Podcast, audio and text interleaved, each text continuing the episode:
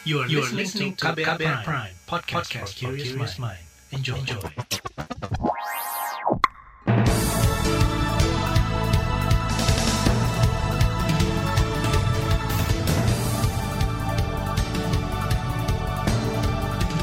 mendengarkan Buletin Pagi hari ini 19 Agustus 2021 yang dipersembahkan oleh kantor berita radio saya, Reski Mesanto.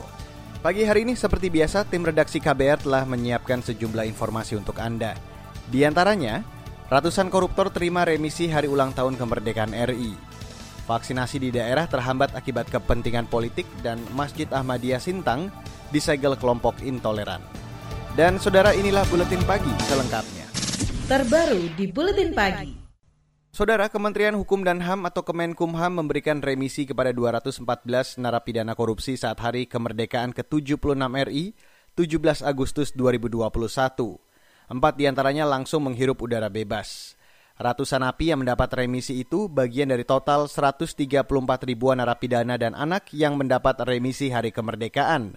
Dari jumlah itu, 2.400-an napi langsung bebas murni. Berikut penjelasan Direktur Jenderal Pemasyarakatan atau Ditjenpas Reynhard Silitonga. Pemberian remisi merupakan sebuah apresiasi negara atas pencapaian positif yang sudah dilakukan narapidana dan anak selama menjalani pembinaan di lembaga pemasyarakatan, rumah tahanan negara, dan lembaga pembinaan khusus anak, serta diharapkan dapat mempercepat proses kembalinya narapidana dan anak dalam kehidupan bermasyarakat. Atas dasar tersebut bertepatan dengan Hari Kemerdekaan Republik Indonesia ke-76, maka diberikan remisi umum kepada narapidana dan anak di seluruh Indonesia yang telah memenuhi syarat. Reynhard mengklaim pemberian remisi tersebut bentuk apresiasi terhadap pencapaian perbaikan diri yang tercermin dalam sikap dan perilaku sehari-hari narapidana. Kata dia, pemberian remisi umum 2021 berhasil menghemat pengeluaran negara, yakni memangkas anggaran makan narapidana hingga lebih dari 200 miliar rupiah. KBR telah mengajukan permintaan wawancara kepada Ditjen Pemasyarakatan Reynhard Silitonga untuk mengkonfirmasi dasar pemberian remisi bagi koruptor. Namun hingga berita ini disiarkan, permintaan wawancara tidak mendapat jawaban. Sementara itu, anggota Komisi Hukum Dewan Perwakilan Rakyat atau DPR, Johan Budi turut merespon pemberian remisi tersebut, khususnya yang diberikan kepada koruptor. Menurut Johan, perlu ada perubahan aturan yang dilandasi persamaan persepsi terkait definisi kejahatan korupsi. Aturan itu perlu dibahas dan diperbaiki secara menyeluruh, mulai dari penanganan kasusnya di pengadilan. Hal ini dilakukan agar pemberian remisi tak jadi masalah menahun. Jadi yang perlu diperbaiki menurut saya adalah bagaimana komitmen bersama, apakah itu eksekutif, apakah itu legislatif, apakah itu yudikatif dalam melihat pelaku tindak pidana korupsi. Gitu. Kalau kita sepakat bahwa tindak pidana korupsi itu sebagai kejahatan yang luar biasa, maka hukumannya juga harus yang luar biasa gitu. Jadi tidak hanya sepenggal pas remisi aja yang kita selalu kalau ada itu kan selalu ada diskusi begini. Johan Budi menegaskan perlu syarat khusus bagi para napi koruptor mendapat remisi. Salah satunya menjadi justice kolaborator atau saksi yang bekerja sama untuk mengungkap perkara. Menurutnya, aturan itu dulu sempat diberlakukan sehingga para napi tidak mudah mendapat remisi. Selain itu, hukuman berat harusnya dijatuhkan oleh penegak hukum kepada para koruptor, bukan hanya masa tahanan yang diperberat, namun juga terkait pemiskinan.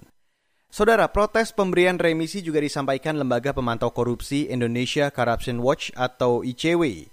Peneliti Indonesia Corruption Watch atau ICW, Kurnia Ramadana meminta pemerintah menyampaikan secara terbuka daftar para koruptor yang mendapat remisi umum atau RU saat HUT RI.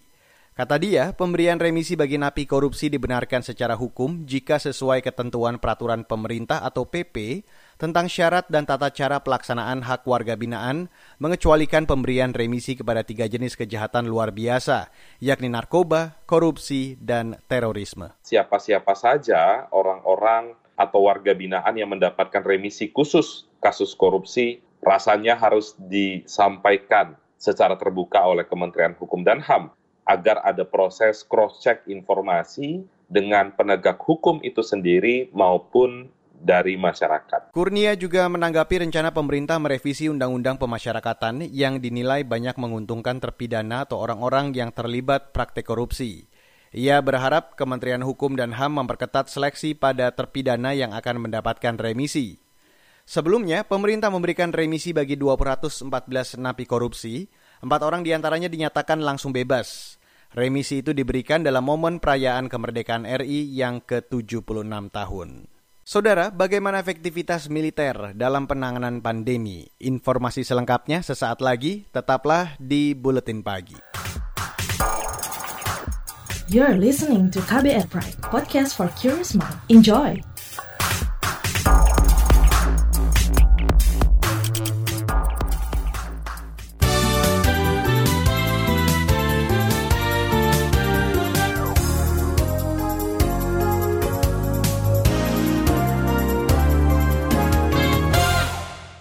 Saudara, kantor staf presiden atau KSP mengungkap sejumlah hambatan dalam proses vaksinasi dan penyaluran data COVID-19 dari daerah ke pemerintah pusat.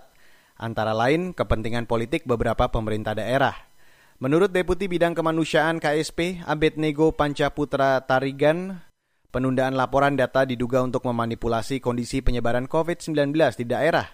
Namun KSP tidak menjelaskan secara detail daerah mana saja yang terbukti menghambat penanganan pandemi. Banyak provinsi yang nggak nyebarin vaksin yang sudah dibagi ke provinsi, ke kabupaten, Mas.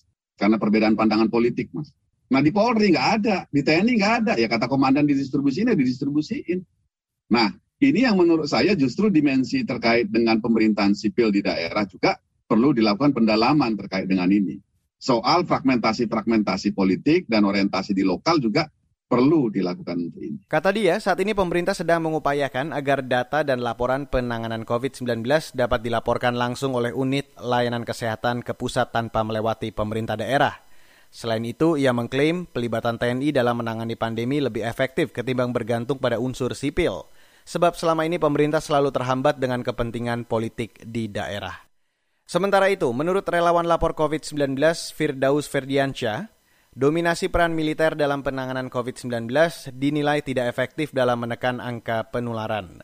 Sebab masih terlihat ada 1.000-an pelanggaran soal protokol kesehatan atau prokes. Kata dia, itu mencerminkan dominasi militer tidak cukup efektif meningkatkan kepatuhan warga terhadap prokes. Pernyataan ini ia sampaikan dalam webinar soal peran militer dalam respon pandemi COVID-19 kemarin. Per April 2021 saja, lapor COVID-19 menerima sedikitnya 1.096 laporan warga mengenai ketidakpatuhan atau pelanggaran protokol kesehatan meskipun sebetulnya sudah ada pengerahan TNI atau Polri. Firdaus menyebut bentuk-bentuk sanksi yang diberikan TNI Polri sangat kontradiktif dengan tujuan pemberian sanksi, yakni meningkatkan kepatuhan protokol kesehatan.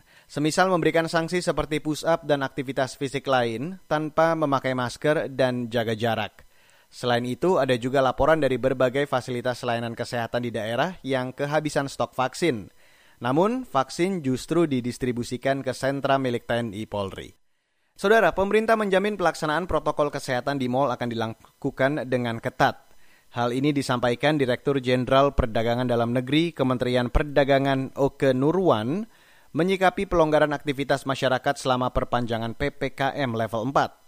Pelonggaran itu antara lain dilakukan di pusat perbelanjaan atau mal di sejumlah wilayah di Jawa Bali. Sektor perdagangan pelonggaran ini adalah saat ini minggu kedua setelah melakukan evaluasi uji coba di minggu pertama khususnya di Jawa Bali. Di situ kami lakukan pelonggaran untuk beberapa pusat perbelanjaan. Kenapa pusat perbelanjaan? Kami yakini dengan menerapkan protokol kesehatan yang ketat dan ketentuan tambahan wajib vaksinasi, ini bisa kita ukur tingkat penularannya dan sebagainya. Pada uji coba minggu pertama, pemerintah mengizinkan pusat perbelanjaan dibuka dengan kapasitas 25%. Kemudian pembukaan mal diperlonggar dengan menambah kapasitas pengunjung menjadi 50%. Sementara itu, Ketua Umum Asosiasi Pengelola Pusat Belanja Indonesia atau APBI, Alvonsus Wijaya mengungkapkan, pada masa uji coba pembukaan di pekan pertama, pengunjung mal masih belum ramai. Itu karena ada kekhawatiran terkena virus COVID-19. Saudara, pemerintah meluncurkan program konversi sepeda motor dari BBM ke sepeda motor listrik. Hal ini sejalan dengan peraturan Menteri Perhubungan atau Permenhub tentang konversi kendaraan bermotor roda 2. Direktur Jenderal Perhubungan Darat Kemenhub Budi Setiadi mengatakan, populasi motor listrik saat ini masih rendah. Padahal dalam Grand Strategi Energi Nasional atau GSEN, Ditargetkan 13 juta sepeda motor listrik dan 2,2 juta mobil listrik pada 2030. Balik kami. Dan sampai dengan sekarang surat registrasi uji tipe untuk pendaftar bermotor baru yang nantinya akan dilanjutkan ke kepolisian itu sudah sekitar 7.585. Jadi artinya populasi kendaraan sepeda motor listrik yang ada di Indonesia yang sekarang sudah jalan itu baru mencapai 7.500-an. Budi Setiadi mengklaim Kemenhub sudah menerbitkan sekitar 112 surat uji tipe. Artinya, sudah ada 112 tipe kendaraan listrik yang sudah mengajukan uji tipe ke Balai Kemenhub.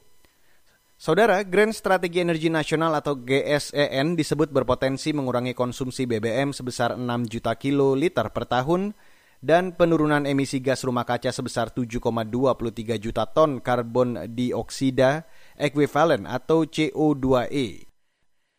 Saudara, upah nominal harian buruh tani nasional pada Juli 2021 naik tipis sebesar 0,06% dibanding upah buruh tani Juni 2021, yakni dari Rp56.794 menjadi Rp56.829. Menurut Kepala Badan Pusat Statistik atau BPS, Margo Yuwono, upah real buruh atau pekerja menggambarkan daya beli dari pendapatan atau upah yang diterima buruh atau pekerja. Kemudian kalau kita lihat upah real kita untuk buruh tani pada bulan Juli ini tercatat Rp52.653 per hari dan bulan Juninya adalah Rp52.694 per hari. Kalau itu kita hitung upah realnya turun 0,08%. Margo Yuwono menambahkan untuk upah nominal harian buruh bangunan pada Juli 2021 naik 0,05% dibanding Juni 2021, yakni dari Rp91.126 menjadi Rp91.171, sedangkan upah realnya menurun sebesar 0,03%. Kita beralih ke berita luar negeri, saudara. Pasukan keamanan Amerika Serikat menghentikan semua penerbangan militer dan sipil di bandara ibu kota Kabul, Afghanistan, setelah ribuan warga memenuhi landasan pacu. Ribuan warga tersebut berupaya menaiki pesawat-pesawat yang terparkir di Bandara Internasional Hamid Karzai, Kabul, agar bisa keluar dari Afghanistan yang telah dikuasai kelompok Taliban. Mengutip AFP, juru bicara Kementerian Pertahanan Amerika Serikat John Kirby kepada wartawan di Washington pada Selasa kemarin mengatakan, tidak akan ada penerbangan selama masih ada kerumunan besar di landasan. Video yang beredar menunjukkan ribuan warga Afghanistan membanjiri landasan pacu Bandara Kabul dan berusaha menghalangi lepas landas salah satu pesawat Angkatan Udara AS. Terlihat banyak warga yang nekat menaiki roda, sayap hingga atap pesawat demi bisa mendapat kursi terbang keluar Afghanistan. Media lokal bahkan melaporkan beberapa orang tewas akibat terjatuh dari pesawat saat kapal terbang itu lepas landas. 2 warga Afghanistan juga dilaporkan tewas oleh pasukan Amerika Serikat karena kedapatan membawa senjata di tengah kerumunan warga. Beralih ke berita olahraga, saudara. Tim Thomas Cup Indonesia berada di grup A bersama Taiwan, Thailand, dan Aljazair. Sedangkan tim Uber Cup juga tergabung di grup A bersama Jerman, Prancis, dan Jepang sebagai unggulan pertama. Hasil itu didapat dari pengundian babak penyisian Piala Thomas dan Uber 2020 yang dirilis Federasi Bulu Tangkis Dunia atau BWF kemarin. Penyelenggaraan ajang bulu tangkis beregu tersebut akan diselenggarakan di Aarhus, Denmark pada 9 hingga 17 Oktober 2021. Sejauh ini PBSI belum memutuskan daftar nama pemain yang akan tampil, namun tim Thomas dan Uber Indonesia berharap bisa menjadi juara kali ini. Sebelumnya, gelaran Thomas dan Uber Cup 2020 ditunda karena pandemi COVID-19. Baiklah saudara, kita break sejenak dan nanti setelah break akan kami hadirkan laporan khas KBR mengenai menimbang untung rugi kenaikan cukai rokok bagi kesehatan dan ekonomi. Tetaplah di Buletin Pagi. You're listening to KBR Prime, podcast for curious mind. Enjoy!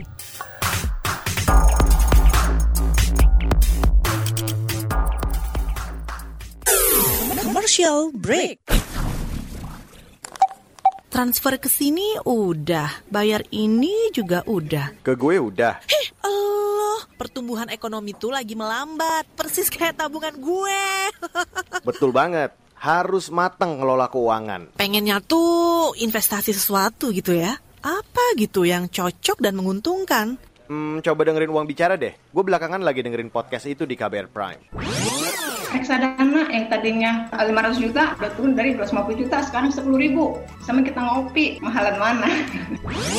Ketika itu ada keputusan yang kayak begitu, investor harus tahu gitu, oh ada keputusan ini berarti implikasinya apa? Orang mungkin perluas literasi kamu lewat podcast Uang Bicara. Uang Bicara menavigasi kamu dengan menghadirkan bahasan-bahasan seru dan populer mulai dari investasi sampai kebijakan.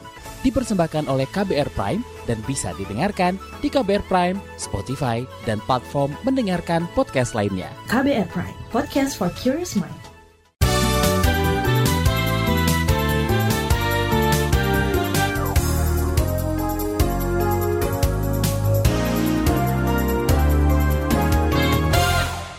Anda masih mendengarkan Buletin Pagi KBR. Saudara, Presiden Joko Widodo telah menyetujui kenaikan cukai rokok pada tahun depan. Kenaikan ini diharapkan bisa mengurangi prevalensi perokok anak, serta mendongkrak pendapatan negara. Lantas, apa kata pakar kesehatan dan ekonomi? Selengkapnya, saya ajak Anda untuk langsung mendengarkan laporan khas KBR yang disusun jurnalis Mutia Kusuma Wardani. Pemerintah berencana menaikkan cukai hasil tembakau atau cukai rokok pada 2022. Saat ini, besaran kenaikan cukai tersebut tengah digodok Kementerian Keuangan. Belum diketahui berapa besaran kenaikannya. Menteri Keuangan Sri Mulyani mengklaim kenaikan dilakukan dengan mempertimbangkan aspek kesehatan, ekonomi, dan tenaga kerja. Kata dia, target penerimaan cukai rokok tahun depan dipatok lebih dari 203 triliun. Angka tersebut naik 11,9% dibanding dengan outlook atau rencana tahun ini.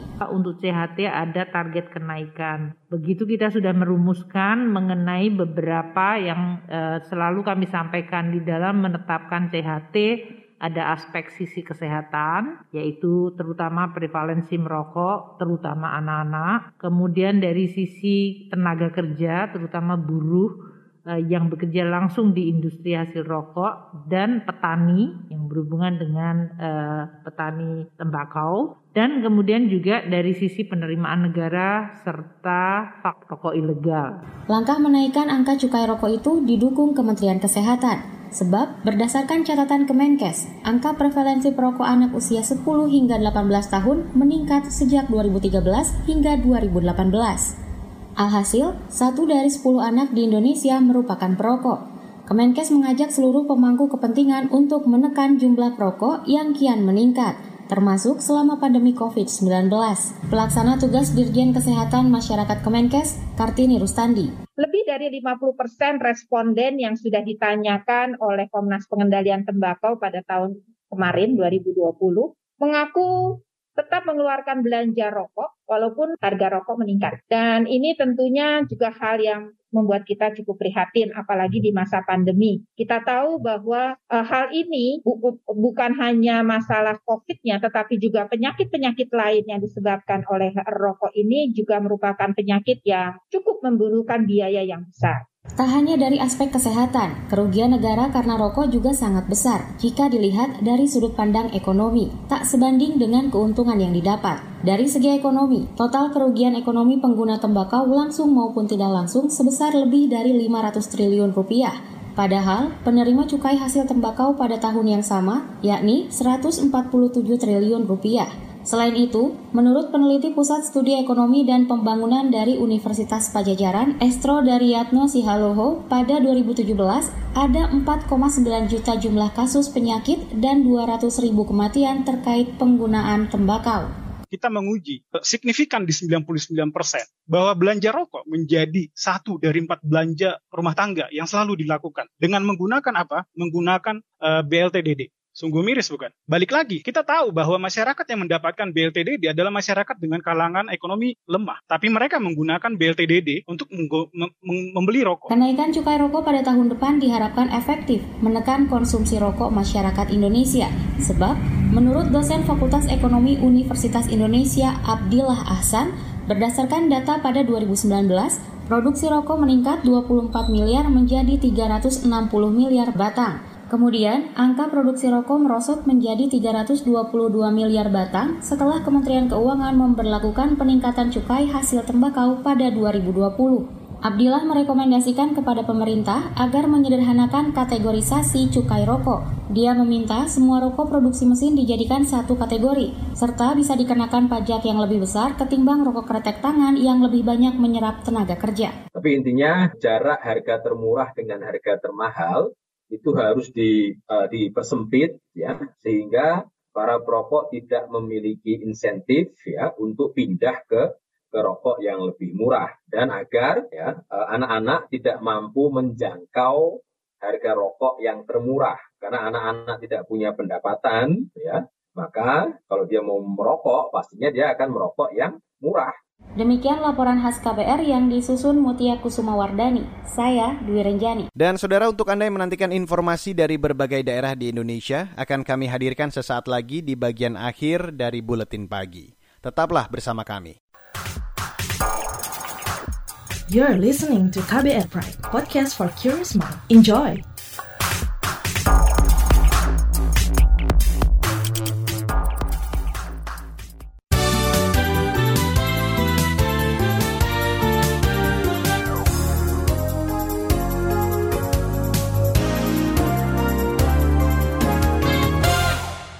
Dan inilah bagian akhir dari Buletin Pagi. Saudara, Yayasan Lembaga Bantuan Hukum Indonesia atau YLBHI bersama sejumlah organisasi masyarakat sipil membuat surat terbuka kepada Presiden Joko Widodo terkait polemik penyegelan Masjid Ahmadiyah Sintang, Kalimantan Barat. Ketua Bidang Advokasi YLBHI, Muhammad Isnur, meminta Jokowi menghentikan segala bentuk tindakan diskriminatif dan intoleransi yang dilakukan pemerintah kabupaten atau Pemkab Sintang. Isnur meminta Presiden Jokowi memerintahkan jajarannya turun langsung melindungi warga dan menyelesaikan permasalahan diskriminasi dan intoleransi. Selain itu, Presiden Jokowi juga diminta menginstruksikan Kapolri Jenderal Listio Sigit Prabowo memerintahkan anggota kepolisian di sana untuk melindungi keamanan jiwa dan harta jemaat Ahmadiyah. Masjid Ahmadiyah yang disegel pada 14 Agustus 2021 itu berlokasi di Desa Balai Harapan, Kecamatan Tempunak, Kabupaten Sintang. Beralih ke Papua, Saudara. Pemerintah Kota Jayapura, Papua menggunakan kapal motor milik PT Pelni sebagai lokasi isolasi pasien COVID-19. Wakil Wali Kota Jayapura, Rustan Saru, mengatakan mereka yang akan ditempatkan di isolasi terpusat terapung adalah orang tanpa gejala dan penderita dengan gejala ringan. Untuk isolasi terapung terpusat di dermaga pelabuhan Jayapura, sepakat kita pada tanggal 20 bulan Agustus 2021 ini dimulai menempatkan pasien di kapal KM Tidar.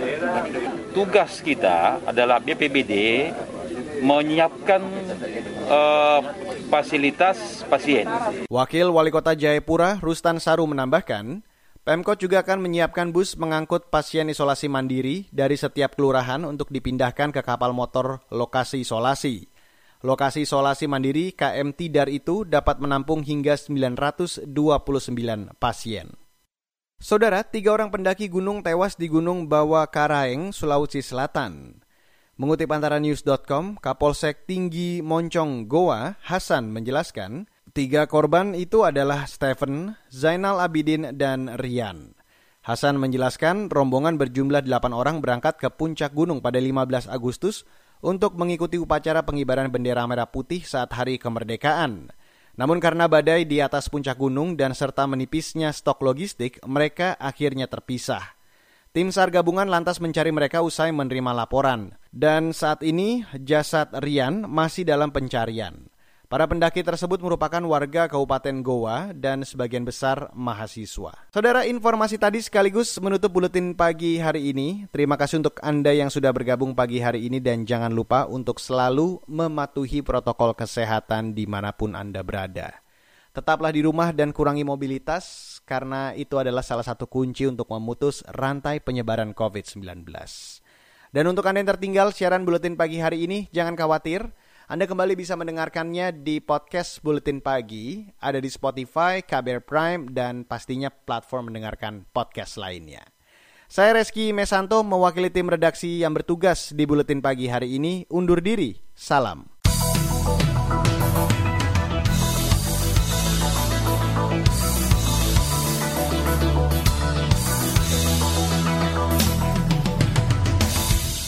KBR Prime, cara asik mendengar berita. KBR Prime, podcast for curious mind.